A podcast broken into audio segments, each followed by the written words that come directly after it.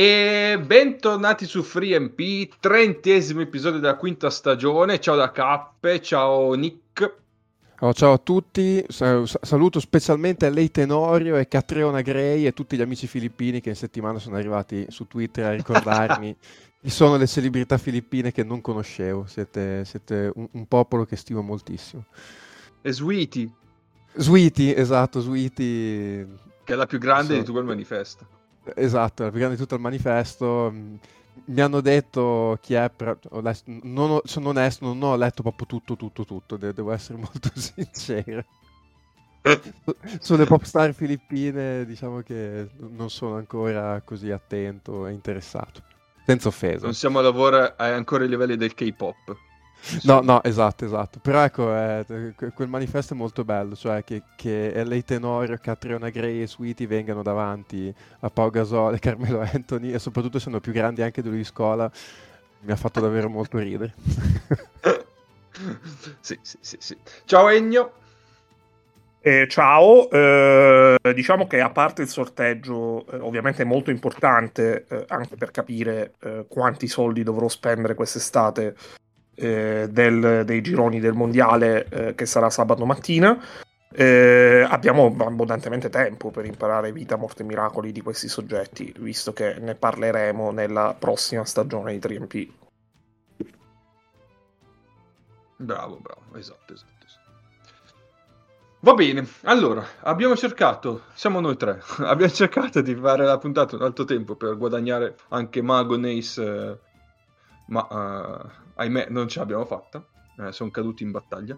No, non è vero, sono ancora in autostrada, probabilmente entrambi, eh, peccato, vabbè, se ci raggiungeranno bene, se non ci raggiungeranno, pazienza. Ecco, va, va, detto che eh, Nace almeno qualcosa ha fatto, cioè ha conosciuto personalità internazionale della pallacanestro e, e, ha fatto conoscere 3MP a queste, ci ha fatto pubblicità. Mago invece, proprio, cioè, da statale, proprio in vacanza a fare niente, quindi... Mm, Mamma mia. Shame on you Mago, neanche, cioè, proprio, neanche un pensiero per 3MP proprio.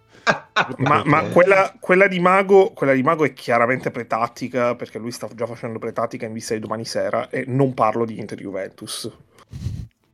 Assolutamente. Silenzio stampa, insomma.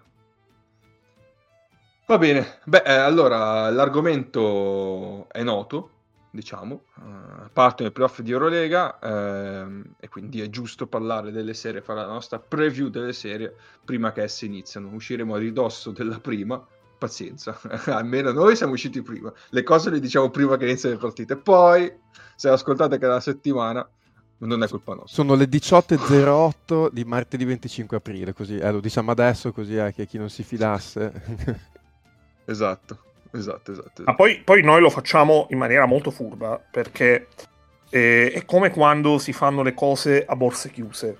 Quando voi ascolterete questa puntata sarà almeno iniziata gara 1 tra eh, Monaco e Maccabi. E quindi sarà un po' troppo tardi. Sarà troppo tardi per fare i bracket. E sarà un po' troppo tardi per scommettere sulle gare 1. Quindi non possiamo nemmeno dirvi scommettete il contrario di quello che vi stiamo dicendo. Perché sarà comunque troppo tardi. Quindi ascoltateci e basta. Sì, sì, sì, sì, sì, sì. Vabbè, io quindi direi di andare in ordine cronologico, eh, dalla prima partita che verrà disputata in avanti, quindi partirei da eh, Monaco-Maccabi. Eh, anzi no, prima di iniziare, eh, tutte e quattro serie elettrizzanti, devo dire.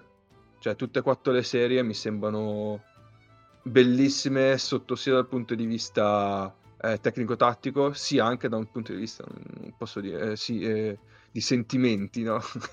perché tipo il Barcellona che affronta lo Zalgiris è bello, perché gli Asi torna a, a, a Kaunas, eh, lo Zalgiris giocherà per, per, accedere al Final Four che giocano sempre lì a Kaunas, quindi non malaccio devo dire. Eh, quindi alla fine possiamo ritenerci soddisfatti delle otto che sono passate, ecco, di come sono state abbinate. Eh, se poi anche, come stiamo vedendo che stanno andando i playoff NBA, ci saranno ribaltoni anche qua, ma non, non, eh, non schifiamo niente. Ecco. Quindi, dicevamo, Monaco Maccabi. Eh, mi sono, ho raccolto due numerelli tanto per eh, iniziare un po'. Monaco Maccabi sono 1 a 1 in campionato, in regular season. Eh, nelle ultime 5 il Maccabi è nettamente la squadra più in forma eh, di Eurolega. Ha mediato un più 20 di net rating nelle ultime 5. L'ho già visto questo film l'anno scorso. Mentre Monaco è eh, settima per net rating, eh, è calata un pochetto, soprattutto in difesa. E mh, mm, ha avuto quegli scazzi di James, ma ora James è rientrato, però eh, quel, diciamo, quella tempesta lì qualcosa ha portato in spogliatoio. Eh, quindi si affronta una squadra decisamente in palla contro una squadra che arriva monca, o come, eh, un po' acciaccata, diciamo. Eh, non fisicamente, ma mentalmente, possiamo dire. Eppure, che mi dite voi su questa serie? Allora, eh, il Maccabi ha recuperato eh, Poitres, è stato sì. assente praticamente per tre quarti di stagione sì. regolare, e, eh, però ecco, per Maccabi bisogna vedere se è una buona notizia o meno, perché come peraltro diceva anche nel, ieri in settimana nel, nell'intervista che ha fatto con R52, Maccabi nel momento in cui ha perso Poitras in realtà ha allargato il campo che con Poitras in campo gli si restringeva tantissimo ed ha spiccato il volo. E quindi in realtà bisogna vedere Poitras quanto per loro può essere o meno una buona notizia, anche se diciamo con i lunghi particolari di Monaco eh, mi verrebbe da dire che si accoppia molto bene, perché comunque se penso a John Brown, anche a Cima Moneke, mm-hmm. eh, cioè sono buoni accoppiamenti per lui che, che, ha un lungo abbastanza particolare, però è vero che gli stringe molto il campo, eh, mentre invece il Maccabi che è una squadra praticamente basata su Brown e Baldwin, ma comunque insomma con tutta una serie di esterni che se possono aprire il campo e correre in contropiede, allora sì, cioè che, che, nel momento in cui possono correre sono una squadra, invece quando devono stare a metà campo sono un'altra squadra, ecco, eh, con Poitres bisogna vedere cosa riescono a fare, se riescono a integrarlo nel, nel contesto della serie eh, in maniera positiva. E, ed è chiaro che per loro sono chiave le prime due partite, cioè loro devono cercare di portarvi una partita a Monte Carlo perché poi dopo eh, andare a vincere in casa del Maccabi eh, oggettivamente è un problema. Eh, fai fatica ad andare a vincere su quel campo. Se vengono via 1-1 hanno veramente una grossa chance di, di, di passare il turno, anche perché Monaco un po' a memoria, però non ha finito benissimo, un po' appunto per la questione di Mike James, che anche qui eh, nel momento in cui è stato fuori Monaco è andato molto bene, poi quando è tornato, no, alti e bassi, perché comunque talento enorme, ma giocatore condizionante, quindi anche Monaco volendo c'è un po' quello da, eh, da gestire.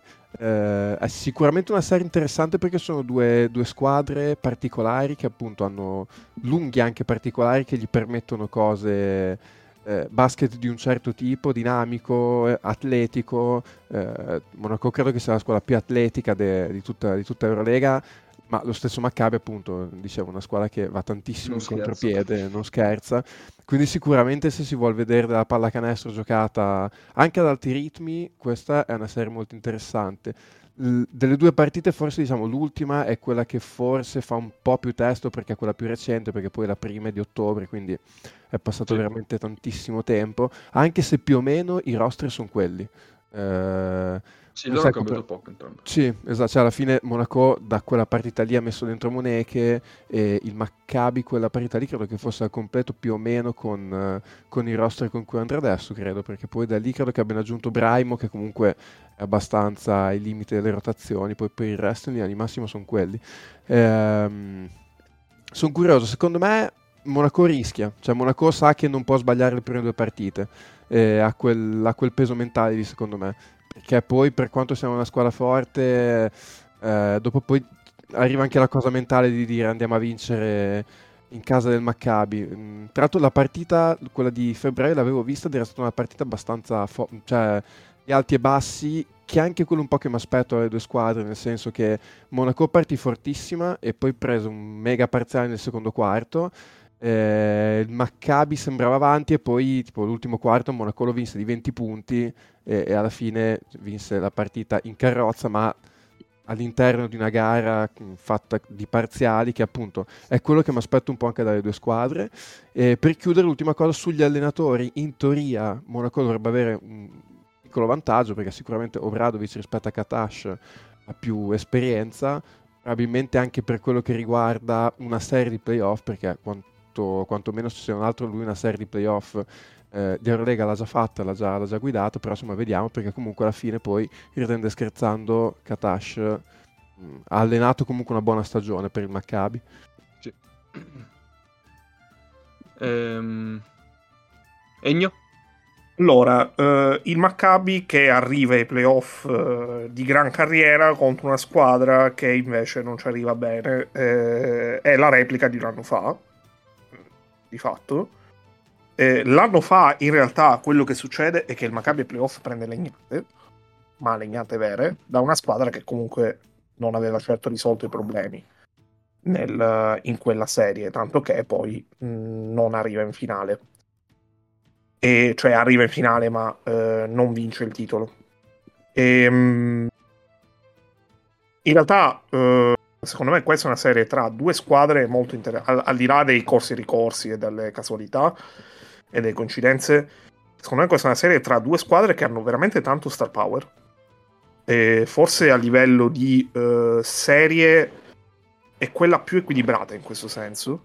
Eh, perché le altre tre è più, sono, è più diverso comunque il tema ricorrente. Qua abbiamo eh, esterni eh, da parte di entrambe le squadre, cioè sia nel Monacone che nel Maccabi, che possono accendersi e possono vincere le partite praticamente da sole. Infatti potrebbero esserci grandi prestazioni individuali eh, in, eh, lungo le minimo 3, massimo 5 partite.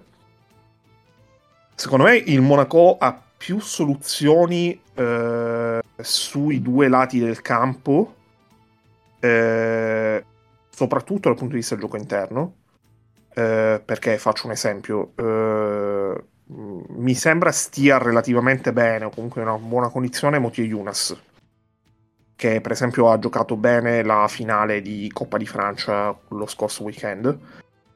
E eh, pensandoci un attimo, Motie Yunas comunque, cioè su Motie Yunas chi metti al Maccabi Sorkin?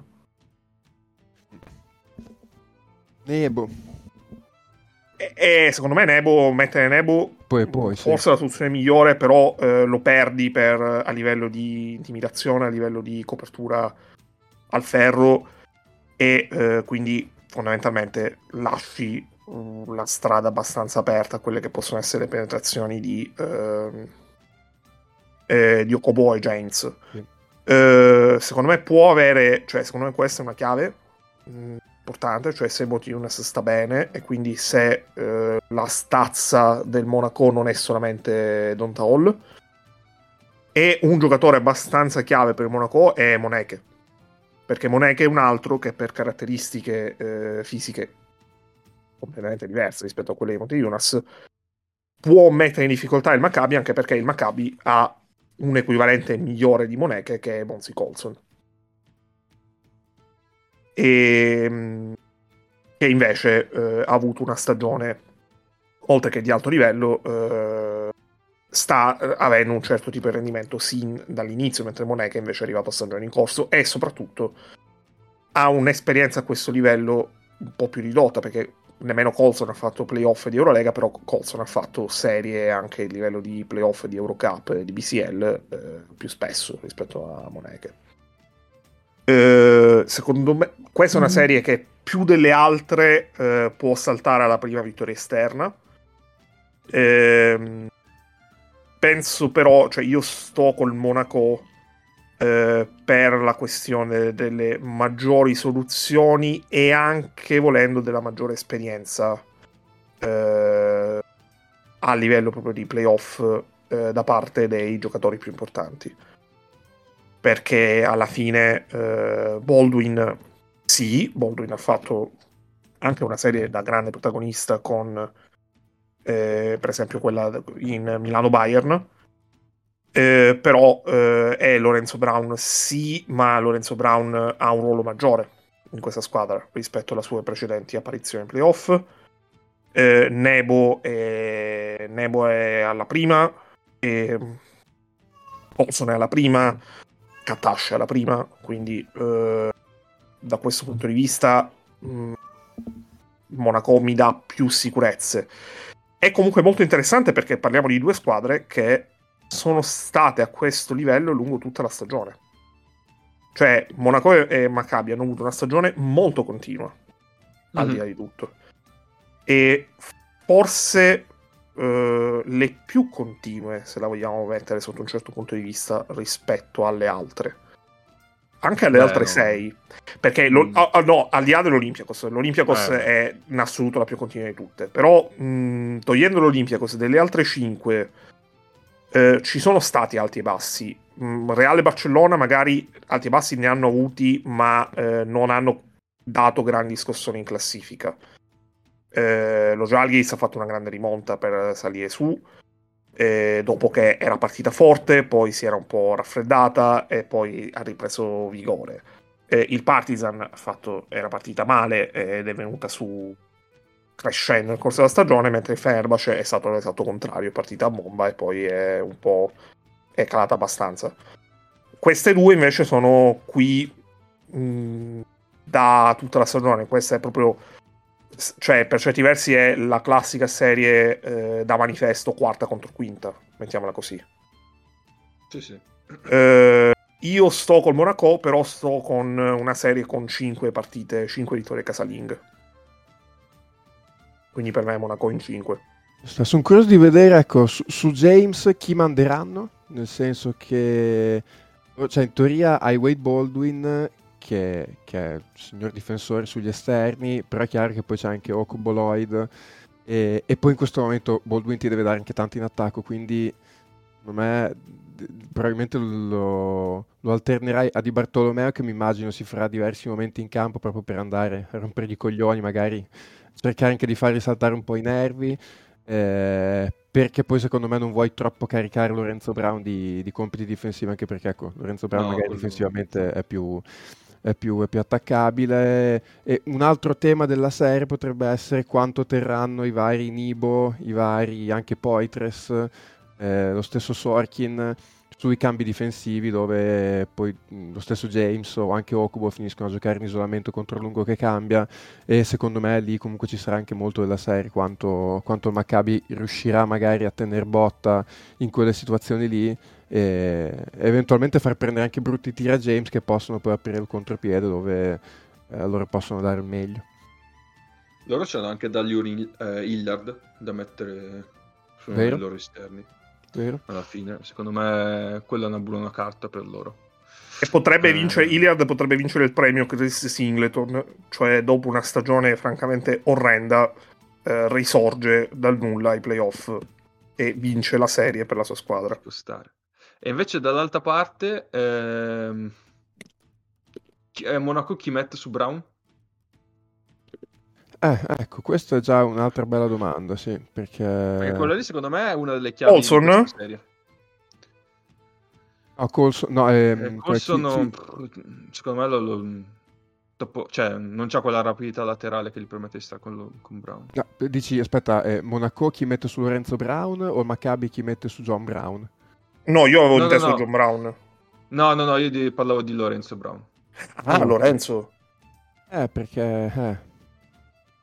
Quella è già una buona domanda. Allora, ecco, Monaco magari c'ha il vantaggio che ha dei lunghi e sul pick and roll sono belli mobili. Cioè, ecco, mh, John Brown e Monet sul pick and roll di Lorenzo Brown ti tornano molto comodi. Cioè, nel momento in cui tu perdi qualcosa di difesa, magari sul palleggiatore, eh, Brown e Monet che hanno una mobilità di piedi che ti permettono magari di tamponare finché il James Lloyd Okubo della situazione possa recuperare. Perché effettivamente o Pendy Blossom Game dici vai, vai in, o Diallo, eh, che potrebbe essere, se non mi ricordo se magari l'hanno fatto negli scontri diretti, però ecco, mh, mm, eh. Blossom Game, posso, più, da, più Diallo forse può essere un giocatore che dici vai, pigli, prendi a uomo mh, mm, Lorenzo Brown e magari il James della situazione prova un po' a nasconderlo su appunto Colson che magari è un giocatore un po' più situazionale magari che tira sugli scarichi o va a rimbalzi in attacco lì magari eh, mette magari meno incrocio uno contro uno James, ecco. Sì, sì, scusate, poi prima ho fatto un casino, avevo messo assieme Lorenzo e, e Bonzi Colson, ho fatto un casino. Eh, però sì, la domanda era su Lorenzo Brown, perché alla fine, mm, come dicevo, secondo me, la difesa sul pick and roll di Brown e la difesa sugli ISO di James, eh, da quelle si deve passare per, per vincere questa serie. Però da un lato puoi difendere in aiuto, cioè una squadra che in aiuto è abbastanza valida eh, e soprattutto è intercambiabile perché ha diverse soluzioni, cioè se tu tiri fuori alla partita Brown comunque hai Moneche, se tiri fuori o viceversa eh, puoi spendere, come ho detto, Blossom Game. Dall'altro è più una questione di, eh, di uomini perché eh, eh Maccabi è comunque una difesa tendenzialmente competente, però eh, in un discorso appunto di... Cioè, magari dife- cioè, Monaco è secondo me superiore in termini di, di cambi, di switch. Sì, sì, quello sicuramente. Va bene. Quindi tu, Egno, dicevi Monaco. Nick, chi dici? Eh, io pure che possa essere Maccabi in 4. Eh, non ci sta. Anch'io sono un po' più per il Maccabi in questo momento, visto come è arrivato. Però anche... può essere anche in 5. Può essere anche in 5. Vedremo. vedremo. Ah, e bene. aggiungo, quest'anno difficilmente eh, Kevin Durant andrà a seguire la serie di Mac James, però si può dire. Sta un po' più impegnato. Eh, sì. Se vuole andare, visto che probabilmente deve giocare contro Denver, a noi non dispiace se vuole saltare una partita contro Denver. Va bene, allora andiamo avanti. Seconda partita in ordine cronologico è la, se- è la partita della serie di Real Partizan. Eh, Real Partizan che si sono affrontati eh, due volte, wow, che dato incredibile. Eh, 1-1 nella serie. Attenzione perché queste partite sono state pirotecniche perché in queste due partite eh, hanno mediato un 133 di offensive rating entrambe. Hanno tirato col 70% di true shooting entrambe, cioè una roba senza senso. Ehm, Real che arriva, come diciamo, eh, è stato abbastanza costante in tutta la stagione, così si può dire, perché arriva nelle ultime 5, aveva comunque un eh, più 7 di net rating, quindi quarto in questa gradatoria. Partizan è invece terzo con un più 7 di net rating. e ovviamente Partizan arrivava eh, di rincorsa per, per, prendere questo posto playoff, è riuscito a prenderlo una giornata prima della, della conclusione della regular season. Ora affronta il Real, eh, sfida anche questa molto interessante. Eh, al netto della differenza che possiamo aspettarci eh, di esperienza tra i due allenatori, eh, si affrontano due roster, uno molto lungo e uno un po' più corto. Quindi secondo me già questo inciderà abbastanza sulla serie. Però al netto di quello, uh, Nick, tu che sensazioni hai? Allora, dalle due partite di regular season, il segnale brutto per il Real, buono per il Partizan, è che si è giocato due partite con il ritmo del Partizan. Che vuole il Partizan. Esatto. Sì. E in una serie playoff dove anche qui per il Real vale un po' il discorso di Monaco, eh? cioè non, non, ti devi mettere nelle condizioni di vincere a Belgrado per passare il turno. Comunque, eh, e n- non aver dimostrato di non riuscire eventualmente ad imporre un basket un pochino più a metà campo contro, cioè nelle due partite contro il Partizan non è un gran segnale. Perché poi comunque il Partizan l'abbiamo visto, se gli permette di giocare la sua pallacanestro può vincere davvero contro chiunque, eh, specialmente in questo momento dove è così in fiducia, quindi quello è un qualcosa su cui il Real deve sicuramente lavorare, anche se poi comunque è una squadra che talmente opzioni ha che può giocare con la pallacanestro, però è chiaro che me, rischi di più eh, rispetto a che tenere il, il Partizan a metà campo. Eh, c'è una differenza di stazza in campo secondo me enorme, ovviamente in favore sì. del Real Madrid, non solo tra i lunghi ma anche tra gli esterni, cioè io non so a chi del Partizan possa prendere deck, eh, magari può dire Exum, perché è vero poi che dall'altra parte il Partizan ha il suo miglior difensore che è Exum, nel reparto dove il Real, l'abbiamo sempre detto, no? c'è un pochino magari di, non dico deficienza, però insomma in playmaker il Real è probabilmente il reparto dove è meno forte, mettiamola così. Exum, eh, tu lo metteresti su, su Musa? Eh, cioè, secondo me a quel punto lì sì, perché adesso guardo, un, cioè, vedendo un po' i roster, eh, probabilmente mi giocherei Exum su Musa e magari Panther a correre dietro a, boh, a, chi sarà magari che porta di più sul pallone, perché poi alla fine Musa gioca tanto il pick and roll, però magari non è lui esatto. che porta sul pallone eh, e, e, quindi sì ci può stare, anche perché se gli comincia a togliere il, play, il, il pick and roll di, di, Musa o comunque gli comincia a sporcare i numeri da quel pick and roll lì, il Run in questo momento va in difficoltà oggettivamente. E, ehm, e, quindi è una serie interessante appunto anche da un punto di vista di aggiustamenti, cioè sarà interessante vedere un po' come, come Obradovic andrà a prepararla per cercare di mettere in difficoltà il Real Madrid che, che, secondo me resta la squadra che ha il roster più forte però mi continua a dare l'impressione ultimamente che ci sia qualcosa un po' di polvere sotto il tappeto non vorrei che venisse fuori la prima sconfitta, magari in una serie che ti mette un po' in difficoltà, cioè ci sono alcune cose che non mi tornano molto perché mm, non so, una squadra che è andata un po' troppo ad alti e bassi, ha avuto momenti in cui è andato benissimo ed altri in cui ha fatto molta fatica. E...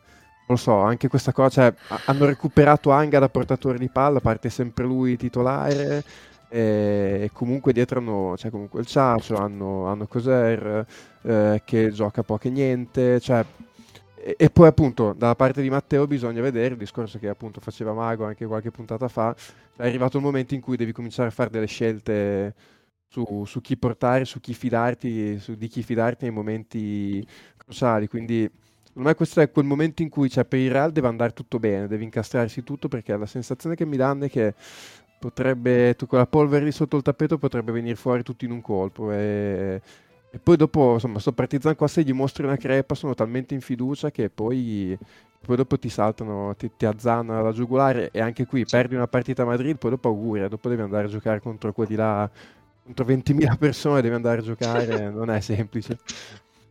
No.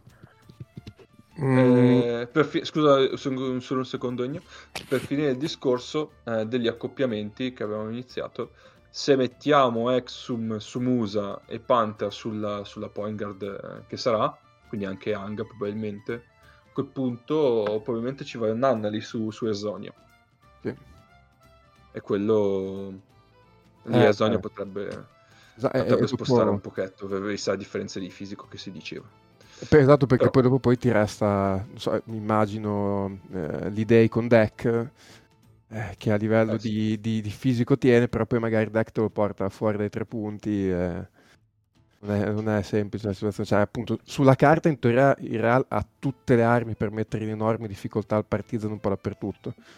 Però sì, ecco, sì, la, sens- così, la sensazione è che arriva meglio come condizione generale il Partizan e potrebbe, potrebbe mettergli no, la sabbiolina degli ingranaggi.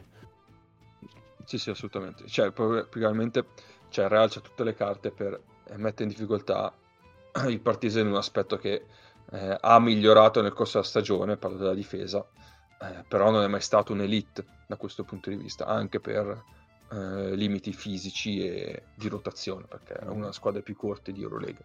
Quindi da questo punto di vista ha una carta va- di vantaggio. Vediamo, sarà interessante appunto vedere come Obrado ci si schiererà, come accopierà i giocatori e e come risponderanno loro in campo. Egno? Eh, secondo me, allora, il Real ha una mossa che eh, tirerà fuori, chiaramente tirerà fuori, ovvero ehm, la possibilità di avere in campo insieme contemporaneamente Musa, Zoni e Deck. Eh, che è una cosa che eh, rischi di pagare un po' difensivamente, ma offensivamente ti crea dei problemi eh, al Partizan, perché il Partizan dovrebbe chiedere veramente tanto anche a Papa Petro, che eh, ha giocato una buona stagione, eh, però un conto è una stagione, un conto è una serie dove eh, prepari le singole partite con molta più attenzione. Eh, secondo me il Partizan ha più di una chance, anche se mi sembra abbastanza sospetto il fatto che in giro l'upset del Partizan sia stato abbastanza dato in serie di pronostico da parte di tante persone.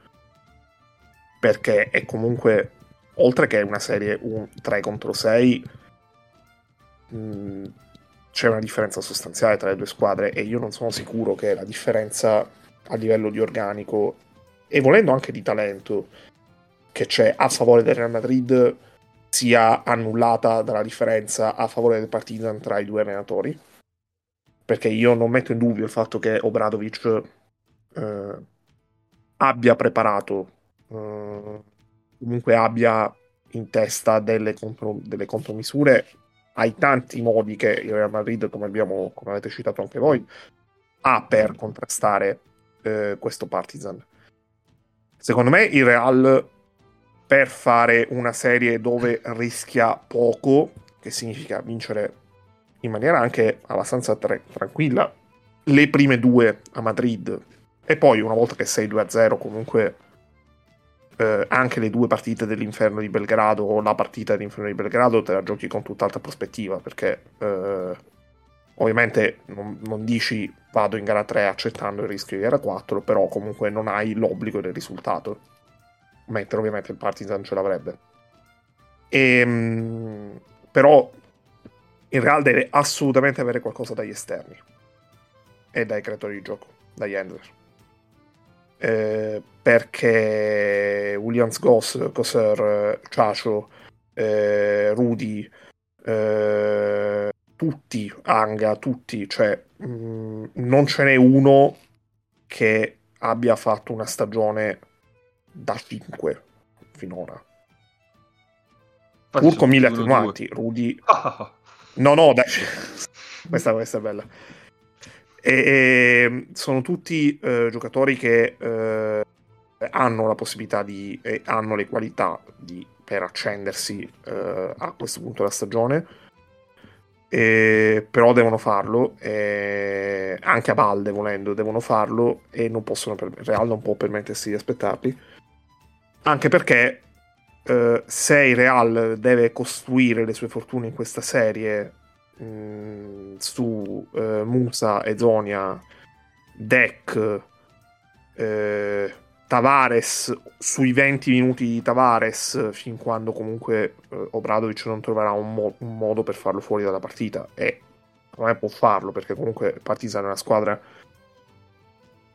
che offensivamente può aggirare quella che è l'intimidazione di Tavares sotto canestro eh, la differenza di talento fuori Real Madrid si riduce moltissimo rispetto a quella che è la situazione di partenza sulla carta. E... Ehm, osando, io vado sul, sull'1-3, sull'upset, eh, perché mi fido pochissimo delle sensazioni che ha dato Real Madrid in questa stagione una stagione in cui nelle ultime settimane si è più parlato di chi ci sarà l'anno prossimo rispetto al fatto che questa stagione è tutta da giocare. E sia in termini di giocatori, perché eh, credo che siano i vari quotidiani spagnoli siano arrivati tipo a in doppia cifra di eh, playmaker, handler, creatori di gioco accostati al Real Madrid per la prossima stagione e sono vicini alla doppia cifra per il numero di allenatori accostati al Real Madrid nella prossima stagione se eh, chiuderanno la stagione con zero titoli e quindi avranno il pretesto per cacciare Matteo. Um, e questa in generale è una cosa che è sempre abbastanza sospetta quando tu arrivi a questo punto della stagione. Uh, e a differenza dei loro dei loro grandi rivali che per certi versi sotto questo punto di vista hanno dei problemi simili eh, hanno molte più incognite. Eh, in un contesto normale mh, mm, Real Madrid vince questa serie in maniera abbastanza agevole. Però ci sono tante tante tante cose cioè il Real non può veramente sbagliare nulla è, è una situazione dove in questa stagione eh, le partite a questo punto le partite a questo punto eh, o comunque dove il margine d'errore è abbastanza ridotto le ha sofferte veramente tanto e in casa è una squadra vulnerabile mentre gli altri giocano all'inferno sì. guardavo Vai, vai, Nick, ah, vai Nick. No, guardavo giusto qualche numero, non so se volevi darne qual- qualcuno te più che altro. Guardavo che allora il, il, il Real difensivamente è la squadra contro cui si è giocato di più pick and roll uh, handler in, in stagione. Eh, mm-hmm. contro, contro, il Real le squadre l'avversario giocano quasi il 20% di possesso in pick in, uh, pick and roll chiuso dal palleggiatore al contempo il Real è la seconda miglior difesa per punti per possesso concessi al Denver sul pick and roll. Di contro il Partizan... È... Sì, cioè, quindi mh, è da quel punto di vista... Fall... di non far uscire il pallone dall'Endler. Esatto, esatto. Cioè, lo spinge fan... addosso a Tavares. Eh, esatto, cioè. esattamente. Te, te, te, te, lo giocano, te lo fanno giocare molto e lo difendono molto bene. E al contempo però il Partizan è la miglior squadra dell'Eurolega, è stata per punti per possesso la pick and roll handler dell'Eurolega, quindi anche lì sicuramente, e, e, lì ovviamente sono soprattutto Exum e Panther che fanno, che fanno il grosso. E, e sicuramente lì si giocherà molto, mh, mm, perché comunque il Partizan è una squadra che quando può andare in transizione va bene, però non è una squadra che ci va tanto quanto, prima parlavamo di Monaco e Maccabi, tanto quanto loro. Eh, cerca di forzarti magari palloni persi, eh, però magari non è una squadra che ci va così tanto. Eh, però è una squadra che quest'anno ha costruito tanto dalle situazioni appunto di pick and roll perché ha avuto Panther e Exxon che hanno fatto una stagione super da quel livello, da, da, dal punto di vista proprio di produzione offensiva dal pick and roll, quindi di sicuramente ci sarà tanto della serie. Sì, sì, sì, sì. Eh, prima di fare i pronostici io farei gli auguri alle sorte. Eh, sì. Eh, perché quando dirà oh figa Tavares sta uscendo gli entra Purie eh, quindi vabbè eh... e poi entra Corneli che eh, è sì, forse sì. dei tre quello che ha fatto la migliore stagione in termini di eh, livello di partenza. Sarà una bella sudata per eh, il nostro amico Lessort ehm... Egno tu quindi dai per, vinto, per vincente Partizan? Sì, io voglio osare, voglio dire 1-3 eh, perché secondo me il Partizan una delle prime due se la prende. Ok, Nick? Eh, io qua dai sto, sto, più conservativo, dico, dico Real 3-2. Anch'io alla fine, vista la lunghezza del roster, a differenza di fisico, secondo me anche giocando male se la portano a 5, ma il Real poi la dovrebbe portare a casa. No, su questo sono d'accordo con voi. Su questo sono d'accordo con voi. Cioè, sì, se, non... se, il Real, se il Real va alla quinta, il Real la vince. Mm-hmm. Sì, ecco, deve, de- deve, fare il suo, cioè deve puntare a fare 3 su 3 in casa il Real. Ok, e queste sono le partite che si giocheranno martedì, eh, quindi oggi. Eh, quindi il 25 aprile. Eh, andiamo quindi a quelle del mercoledì. Eh, la prima è Barcellona-Zalgiris, la, la serie romantica. Eh, anche loro 1-1 in stagione. Eh, un disc... Ma No, no, no. Uh, no, numeri tutto sommato nella norma, eh, niente di trascendentale. Nelle ultime 5, in quelle due partite dico, nelle ultime 5, ehm, dove stai? Lo Zaghiris è quinto per net rating con, con più 6,5, il Barcellona è secondo con più 13,5. Il Barcellona tutto sommato ha chiuso abbastanza bene la stagione. Eh, quindi al netto dei mal di pancia interni eh, pre- o presunti con eh, Yasi, al netto della questione romantica eh, già pre- eh, predetta a inizio puntata. Eh, forse al Barcellona gli è capitato, cioè, senza il forse, al Barcellona gli è, gli è capitata la squadra mh, mm, con meno talento tra, tra le otto. Eh, però, però, però, eh, non è scontato assolutamente eh, che passi facilmente. Eh, voi come la vedete? Nick, vai, partiamo sempre da te. Io sono d'accordo, questa mi sembra la serie con più scarto in assoluto, anche perché al Barça mi sembra che ci arrivi nel momento di forma complessivo migliore della sua stagione. Mi sembra che abbiano trovato una quadratura che si sta vedendo anche in ASB, stanno girando molto bene, vincono le partite in scioltezza, trovano ogni volta protagonisti diversi, mi sembra che abbiano trovato una quadratura e arrivano ai playoff forse, forse col, con la miglior condizione dell'ultimo triennio mi viene da dire, cioè il Barcellona che io iniziando aveva sì. abbastanza sottostimato, devo dire mi sembra che arrivi molto molto bene a questi playoff. E, ehm, eh, dall'altra parte sono Zagris che poi è vero che noi eh, sottostimiamo e sottovalutiamo da inizio anno e tra l'altro cioè, c'è da dire sì, fanno i playoff arrivando dalla, dall'annata scorsa che è stata un'annata terribile, cioè un'annata a cui non eravamo, non eravamo abituati a vedere lo Zagris fare così male, hanno rimbalzato in una maniera incredibile loro quest'anno. E quindi cioè, questa stagione ci ha insegnato sicuramente a non sottovalutare lo Zagris. Però secondo me c'è la differenza giustamente che dicevi tu di lunghezza e di qualità dei roster e viene amplificata anche dal fatto che il Barça appunto è, è, è in una forma veramente super. Eh, se non altro, ecco, quello che, potre- che mh, senza ancora andare a parlare magari di cose di campo, però che potrebbe eh, un pochino stringere il divario, che di sicuro lo Zaghiris non arriva dicendo vabbè abbiamo fatto il nostro, abbiamo fatto i playoff e siamo contenti perché appunto cioè, sì. sanno che c'è comunque una Final Four eventualmente da giocare in casa lì da prenderci quindi giocheranno tutte le partite col coltello fra i denti a maggior ragione, cioè non, non, sicuramente loro non avranno quella sensazione del, della pancia piena. E siamo un po' lì nel senso, cioè Mirotic, qui chi lo prende? Eh, Ulanovas, eh, Roland Smith, cioè loro hanno intanto quel problema lì da, da risolvere. Eh, anche sul pick and roll comunque hai la provittola e esatto, Saturansky da prendere eh, loro, gli è tornata Isaiah Taylor è un giocatore che a me personalmente è piaciuto abbastanza, però anche lì, cioè, sì. sull'accoppiamento difensivo fai abbastanza fatica. E, non so, secondo me, mh, mm, un, probabilmente un paio di, non dico blowout, però sconfitte abbondanti in questa serie le vedo.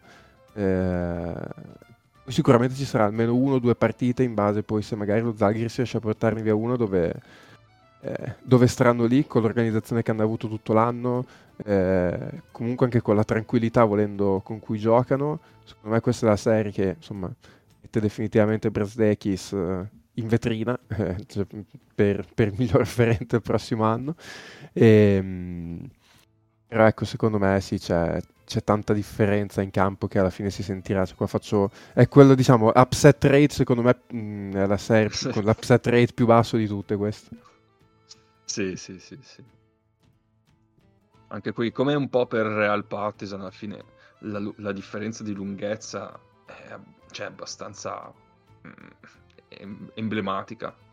E quindi poi gli accoppiamenti e giocare due partite ogni due giorni, cioè una partita ogni due giorni, abbastanza tosto. Vediamo. Egno? Ehm... Allora, eh, i precedenti di questa i precedenti stagioni di questa serie sono un po' fuorvianti perché la partita persa da, da Barcellona è la partita in cui eh, cioè Barcellona la butta abbastanza via nel finale e soprattutto non c'era eh, non c'era Mirotic ancora. E non c'era Mirotic e eh, gioca cioè gioca abbastanza poco la Provittola, che gioca 20, 23 minuti, quindi è stato un contesto abbastanza particolare, oltre al fatto che era inizio stagione. Eh, al di là di questa notazione, secondo me è una serie che sarà molto, molto intensa, eh, dove però la differenza è veramente tanta tra le due squadre. Io credo che la stagione del Barcellona sia abbastanza sottovalutata perché 23 vittorie a una dal, dal primo posto, avendo avuto, non avendo avuto Mirotic per 10 partite, di fatto in realtà Mirotic a pieno ritmo, diciamo per un girone. Perché comunque ha iniziato a spostare nella seconda parte della stagione, dopo che ovviamente nella prima c'era un po' di rodaggio. E, um, è un ottimo record eh, è un ottimo record e io ho la sensazione che in realtà di armi ne hanno tante anche rispetto a quello che è mancato nelle ultime due stagioni, anche in un'ottica di partita secca. In un'ottica di serie, eh, noi pensiamo spesso alle difficoltà che mh, che ha avuto nelle ultime due stagioni in Barcellona, perché Barcellona reduce da due serie vinta la quinta partita, eh, nonostante fosse in entrambi i casi la squadra con la prima testa di serie. Eh, però eh, è anche vero che quelle due serie Barcellona le gioca contro due squadre veramente forti e soprattutto molto ben allenate come eh, lo Zenit di Pasquale e il Bayern di Trinchieri e allo stesso tempo Yasi a livello di playoff eh, di Eurolega è un allenatore che ha vinto contro appunto Pasquale Trinchieri e Sfairopoulos quindi tre allenatori di ottimo livello. E ah, l'unica volta che ha perso una serie è stata contro Obradovic e dove tra l'altro comunque quel Fenerbahce e Zalgiris forse c'è una differenza anche maggiore rispetto a quella che c'è tra questo Barcellona e questo Zalgiris quindi eh, di certo non gli si può imputare il fatto di aver perso quella serie. Ehm, secondo me può essere un 3-0 eh, proprio perché Barcellona ha veramente troppe più soluzioni. Eh, quindi se Zal- cioè lo Zalgiris mh, mm, non basta il fatto che lo Zalgiris metta fuori partita alcuni dei, ma deve esserci proprio qualcosa da parte del Barcellona per tirarsi fuori da questa serie. E in generale ho visto anche in una mm, condizione abbastanza di crescita eh, sia Satoransky che Veseli che comunque sono due giocatori della Madonna, fondamentalmente. E oltre comunque a un Laprovittola che è, secondo me, nettamente un candidato a uno dei due quintetti ideali della stagione.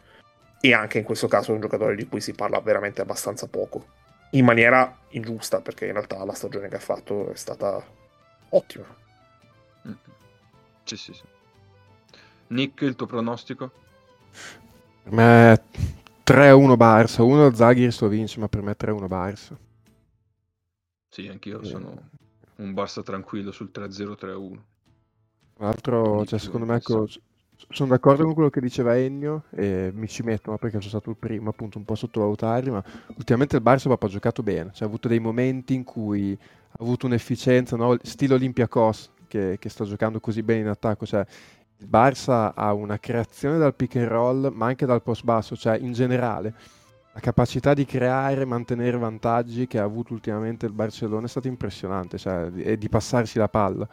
Uh, sì, e, e, lì secondo me mm, sta facendo anche una buona stagione, per esempio Veseli, Sanli, che l'anno scorso per esempio Sanli non aveva fatto una grandissima stagione, eh, stanno avendo un ruolo importante quando magari le difese sui pick and roll vanno a blizzare il palleggiatore, ricevono in corsa e sono molto bravi a mantenere il controllo, a riaprire per i tiratori. Infatti poi il Barça sta facendo canestro tantissimo dagli scarichi in catch and shoot eh, e comunque in generale appunto cioè, c'è un sistema che funziona perché si vede proprio che condivide la palla in attacco quando c'è quando c'è un raddoppio dal, anche sul post basso per esempio buttano fuori la palla bene eh, cercano sempre di costruire il tiro migliore cioè sono proprio in fiducia uno con l'altro. Quindi sì, sono d'accordo che in generale forse sta venendo un po' sottovalutata la stagione del Barça anche proprio a qualità di pallacanestro offensiva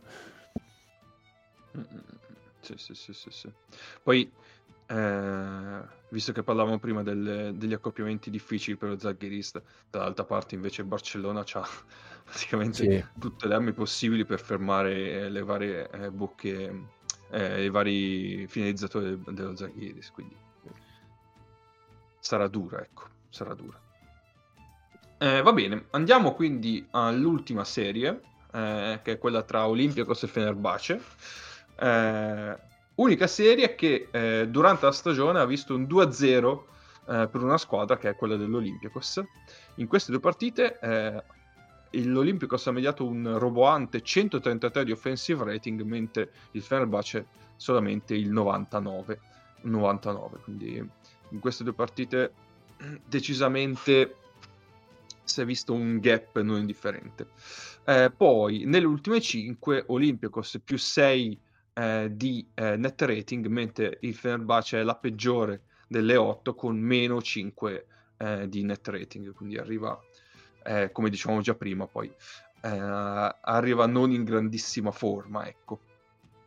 E... Ehm, cos'altro devo dire prima? Ah sì, c'è il grande ex eh, in questa serie perché eh, Fenerbahce ha aggiunto di recente eh, Tyler Dorsey che è l'ex eh, grande appunto. Eh, però, però, però, eh, al netto di questo io direi che eh, se tanto mi dà tanto, cioè durante la stagione l'Olympiacos ha espresso un gioco offensivo e anche difensivo di enorme livello. Il Fenerbahce arriva uh, non benissimo, diciamo. Non mi aspetto una serie chiusa, sinceramente, però darei per favorito l'Olympiacos. Uh, poi che l'Olympiacos si ritrovi ad aver fatto la stagione eh, bellissima, arrivi primo e dici oh mi becco l'ottava e ti becchi non per esempio lo Zaghiris ma il Fenerbahce figa, un po' eh, probabilmente gli sono girate eh, però vediamo un po' eh, Nick tu che mi dici? Eh, beh, chi se non altro, allora il Fener, eh, le due bancate che ha preso in stagione regolare, in cui tra l'altro in una delle due non aveva neanche Slucas Olympiacos, l'ultima. Eh, sì, può essere. Diciamo, possono essere utili perché nel momento in cui vai a studiare un po' quello che devi fare, cioè, ti rendi conto dove ti hanno messo in difficoltà. Dove tu sei andato sotto, cioè tu guardi quelle due partite e dici ok, noi, cioè, quelle sono le cose dove abbiamo fatto più fatica e puoi preparare la partita e qui comunque c'hai i Tudis che ti prepara la partita che da quel punto di vista una discreta, una discreta sicurezza. E... Il Fenerbahce in teoria le carte per giocarsela ce l'ha. Anche da un punto difensi- di vista difensivo, se tu eh, hai Motley, hai Davis, eh, hai dei giocatori che possono cambiare tutto sul pick and roll, eh, hai, hai in teoria tante cose per adeguarti. Eh, secondo me devi essere molto, molto attento appunto difensivamente alle scelte che fai anche da un punto di vista di che ne so mandare raddoppi sulla palla mandare stand sulla palla perché vedendo le partite dell'Olimpiakos loro sono mostruosi sulle situazioni dove la difesa decide di scommettere un po' di fare delle scommesse appunto che possa essere un raddoppio sulla palla o uno stunt a immediatamente muovere la palla, da lì creare il vantaggio, andare poi a tirare con dello spazio e, e, e, distruggerti sostanzialmente. Quindi secondo me il Fener deve essere molto bravo su quello, tendenzialmente cioè, la mia idea è accettare di cambiare, cercare di stare uno contro uno e di, tra virgolette, regalare meno vantaggi possibili, perché l'Olympiakos ci ha dimostrato che tu sono un tipo di squadra dove tu in realtà non hai un giocatore che dici voglio togliergli la palla dalle mani, che è un po' quello che vogliono loro. Cioè, va bene, ok. Difendi per togliere la palla dalle mani a Slucas, noi ti mandiamo in rotazione tirano liberi tutte le volte e tiriamo con delle percentuali che ti affondano. Quindi secondo me il Fener dovrà costruire molto la sua serie su quello. E... Lato Olympiacos fai fatica anche a dire qualcosa perché sono una squadra che ha giocato talmente tanto bene eh, che, che, sembra che abbiano sempre qualcosa no? in, pronto per uh, sistemarsi una partita. Mm, è vero il discorso che dopo la stagione che hai fatto, eh, arrivi e ti becchi il Fener, non è il massimo. Sentivo ecco, una statistica su, che va sempre presa con le pinze perché, perché, riguarda il clutch time. Clutch time comunque, le statistiche in clutch time sono sempre molto volatili, diciamo. Però a livello di statistiche di clutch time l'Olimpia è tipo la peggior squadra dell'Eurolega. Eh, quindi quando le partite arrivano punto a punto tendono a fare un po' fatica, probabilmente perché eh, mi viene da dire hanno un po' questo sistema molto platoon, se vogliamo, e non hai magari Mike James della situazione che ti toglie magari delle volte le castagne dal fuoco. Quindi magari il Fener nel momento in cui riesce a portare una delle prime due partite, mi viene da pensare, agli ultimi possessi può avere un vantaggio perché poi invece il Fener dalla sua i giocatori eh, di talento singolo che magari ti possono risolvere una due azioni ce l'ha. Ehm, quindi probabilmente anche quello potrebbe essere un fattore, chiaro che eh, l'Olympiacos arriva, è stato in forma tutto l'anno, non è che dice in un buon momento, è stato in un buon momento tutta la regular season e quindi cioè, è difficile pensare che possa calare. Chiaro che comunque un pochino di pressione ce l'hai perché arrivi col, col mirino puntato addosso, perché hai giocato comunque è stata forse una delle poche squadre che non ha avuto momenti di down nel corso della stagione, sono l'unica, e con un accoppiamento scomodo perché sicuramente in questo momento l'Olympiacos invidia molto il Barcellona. E, e, e, quindi sicuramente c'è un pochino da considerare anche il fattore emotivo nella questione perché che regular season un conto, però poi eh, quando arrivi ai playoff hai due partite in fila in casa in cui sai che hai margine d'errore molto ridotto perché poi comunque anche lì dopo vai a giocare su un campo non semplice magari c'è da considerare anche un po' la questione, la questione emotiva. Cioè, mi ricordo ci fu... è stato l'anno scorso, no, quando è che hanno fatto le Final Four? L'anno scorso? L'anno scorso? L'anno scorso, sì, dove, sì. Ecco, se non sbaglio, Vezenkov boccò abbastanza la partita. Perché poi comunque... Sì. Mh, cioè, nelle partite poi che contano ci sta che anche il giocatore che fino a quel momento ha fatto il mostro buchi la partita a quel punto, sai, rischi di andare un po' in difficoltà. Non, non voglio dire che ricapiterà, eh, perché poi dall'altra parte uno può dire, appunto, ha già avuto quell'esperienza lì e su quell'esperienza lì magari quest'anno è più, è più solido anche mentalmente, quindi insomma vediamo, quello... penso che possa essere un po' il rischio per loro. Uh, sì, e uh, comunque l'anno scorso, nonostante uh, Venzekov che buca la partita, vengono uccisi dalla tripla allo scadere di Misic. Quindi... Sì, esatto. Cioè, poteva decisamente andare peggio. Sì, sì, esatto, esatto. Mm.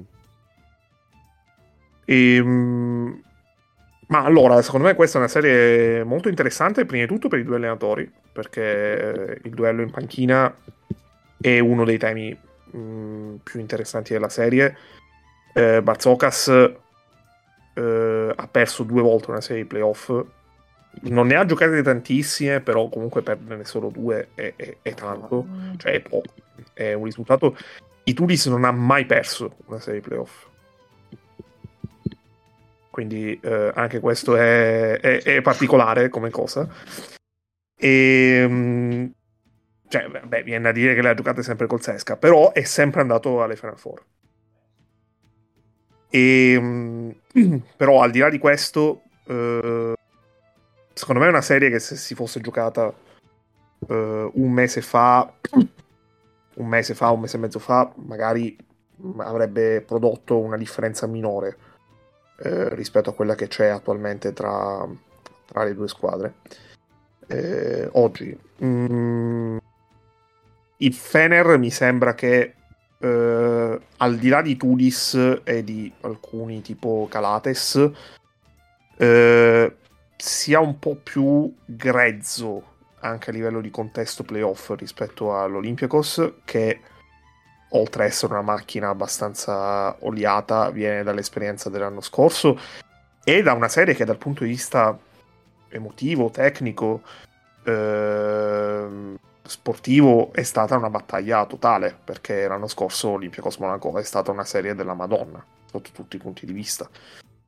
Ehm, mi aspetto una serie con tanti aggiustamenti da parte di o con tante ricerche di aggiustamenti da parte dei due allenatori, cioè una serie molto molto allenata eh, da parte di entrambi e, e in generale delle partite abbastanza equilibrate. Eh, secondo me l'Olympiacos ne ha di più perché ha eh, più soluzioni, ha più talento, ha dalla sua eh, quella che è eh, comunque la forza di una stagione sempre, sempre condotta a livelli altissimi. E ha il miglior giocatore della serie, che è un dettaglio da non sottovalutare, che non è solo il miglior giocatore della serie, ma è il miglior giocatore della stagione. E io dico Olympiacos in 4, ma diciamo che non sarei stupito di nemmeno una serie a gara 5 di certo, e questo è il terzo anno di fila che succede, non è la serie classica che ti aspetteresti tra la prima e l'ottava. Perché eh, se due anni fa eh, la differenza tra prima e ottava, ovvero Barcellona e Zenit, era una differenza abbastanza ridotta anche in termini di vittorie in classifica, e quest'anno pure in un, cioè quest'anno è superiore nonostante un contesto in cui nelle ultime giornate le tre che sono entrate di rincorso, ovvero Partizan, Zaghiris e Fenerbahce, hanno abbastanza accelerato nelle ultime partite, e soprattutto Partizan e Zaghiris, e mm, quindi alzando la quota playoff, però in generale eh, questa non è una classica serie 1 ottava, prima ottava, però di, sto con l'Olympiacos in 4. Mm, di certo in termini di eh, proprio livello di basket, livello di coaching, questa forse è la serie più interessante. Eh sì. Facilmente. Io mi accodo al pronostico, dico però Olympiacos in 5.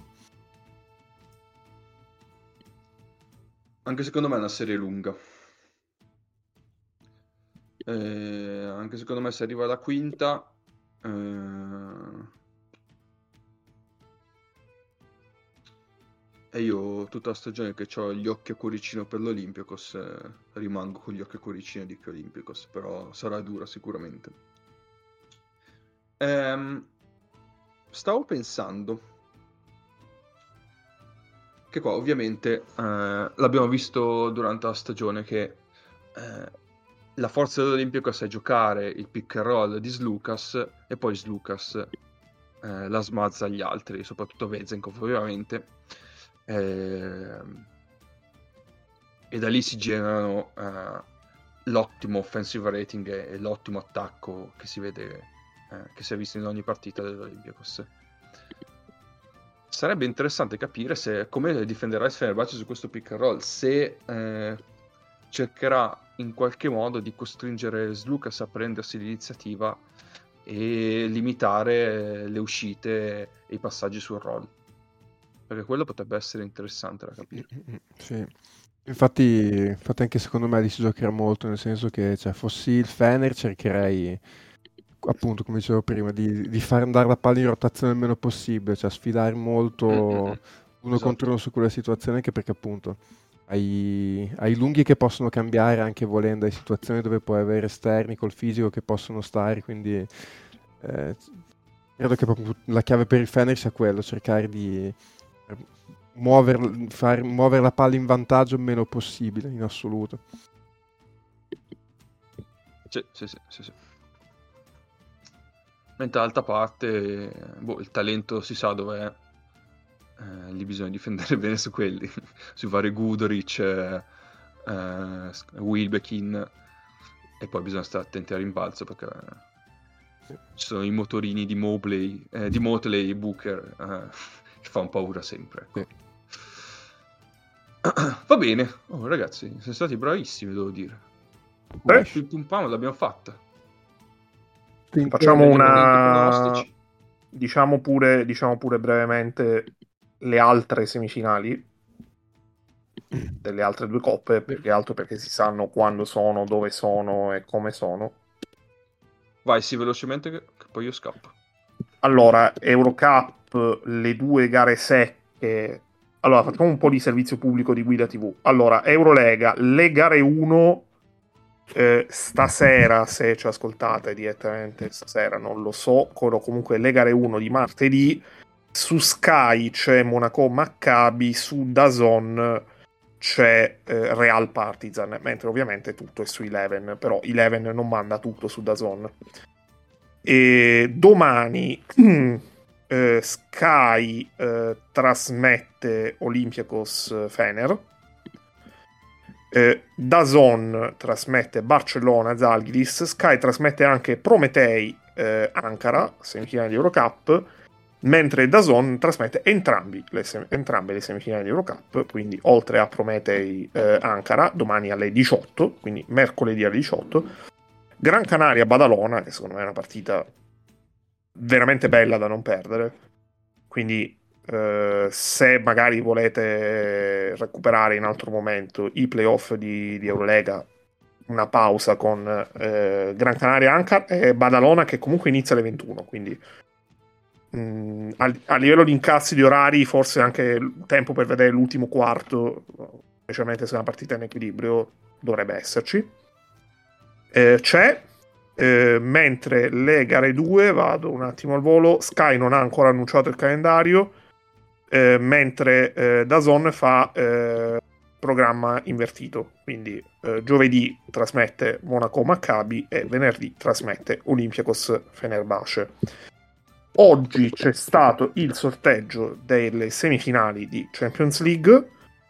con la eh, Final Four che sarà tra il 12 e il 14 maggio, quindi eh, in mezzo a quella che è in una città italiana che inizia con la M e finisce con Ilano, sarà la settimana di qualcos'altro. E...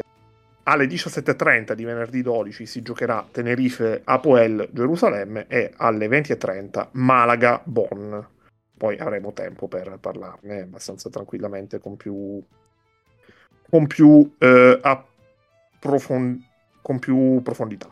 Su, su... Mi stavo. Mi stavo impiattri- impiasticciando, mi sono salvato in calcio d'angolo.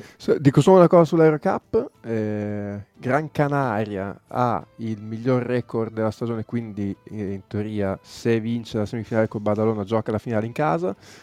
Eh, il, eh, stando sempre ai record, il Prometei ha il secondo miglior record, quindi dovesse vincere e dall'altra parte vincesse Badalona, la finale sarebbe in casa del Prometei. E Badalona e Ankara hanno 13 vittorie, quindi nel caso Badalona dovesse battere Gran Canaria e Ankara dovesse battere Prometei, non ho idea di chi giocherebbe in casa la finale. Eh, quindi a quel punto, dopo poi di... Hanno stesso record? Ha fatto 13-5 tutte e due. Cioè. Non so se vanno a vedere la eh, differenza uh, canestri. Dovrei andare a vedere i dettagli. No, dovrei andare a vedere. Forse c'è tipo il differenza canestri. No? O la posizione. Posizione è la stessa. Posizione seconda, il record è lo stesso. Più 113 Badalona, più 104 Ankara. Quindi forse magari guardano quelle va, va, andrebbe in casa Badalona. Quindi per 9 punti di differenza canestri si decide. Sì, sì, Tra l'altro, non incrociata, non incrociata si deciderebbe. Spero non sia differenza canestri. Non, so. non mi stupirei. Ecco. Sì, dovrebbe essere, beh, si dovrebbero fare tipo partita spareggio per decidere chi gioca in casa. esatto, esatto. Questa è un'ottima idea, Cap. Esatto. tipo... Questa è un'ottima idea, io la supporto, la, la sostengo con grande forza. Una partita di 10 minuti per decidere il campo. Bellissimo. Oh, va bene.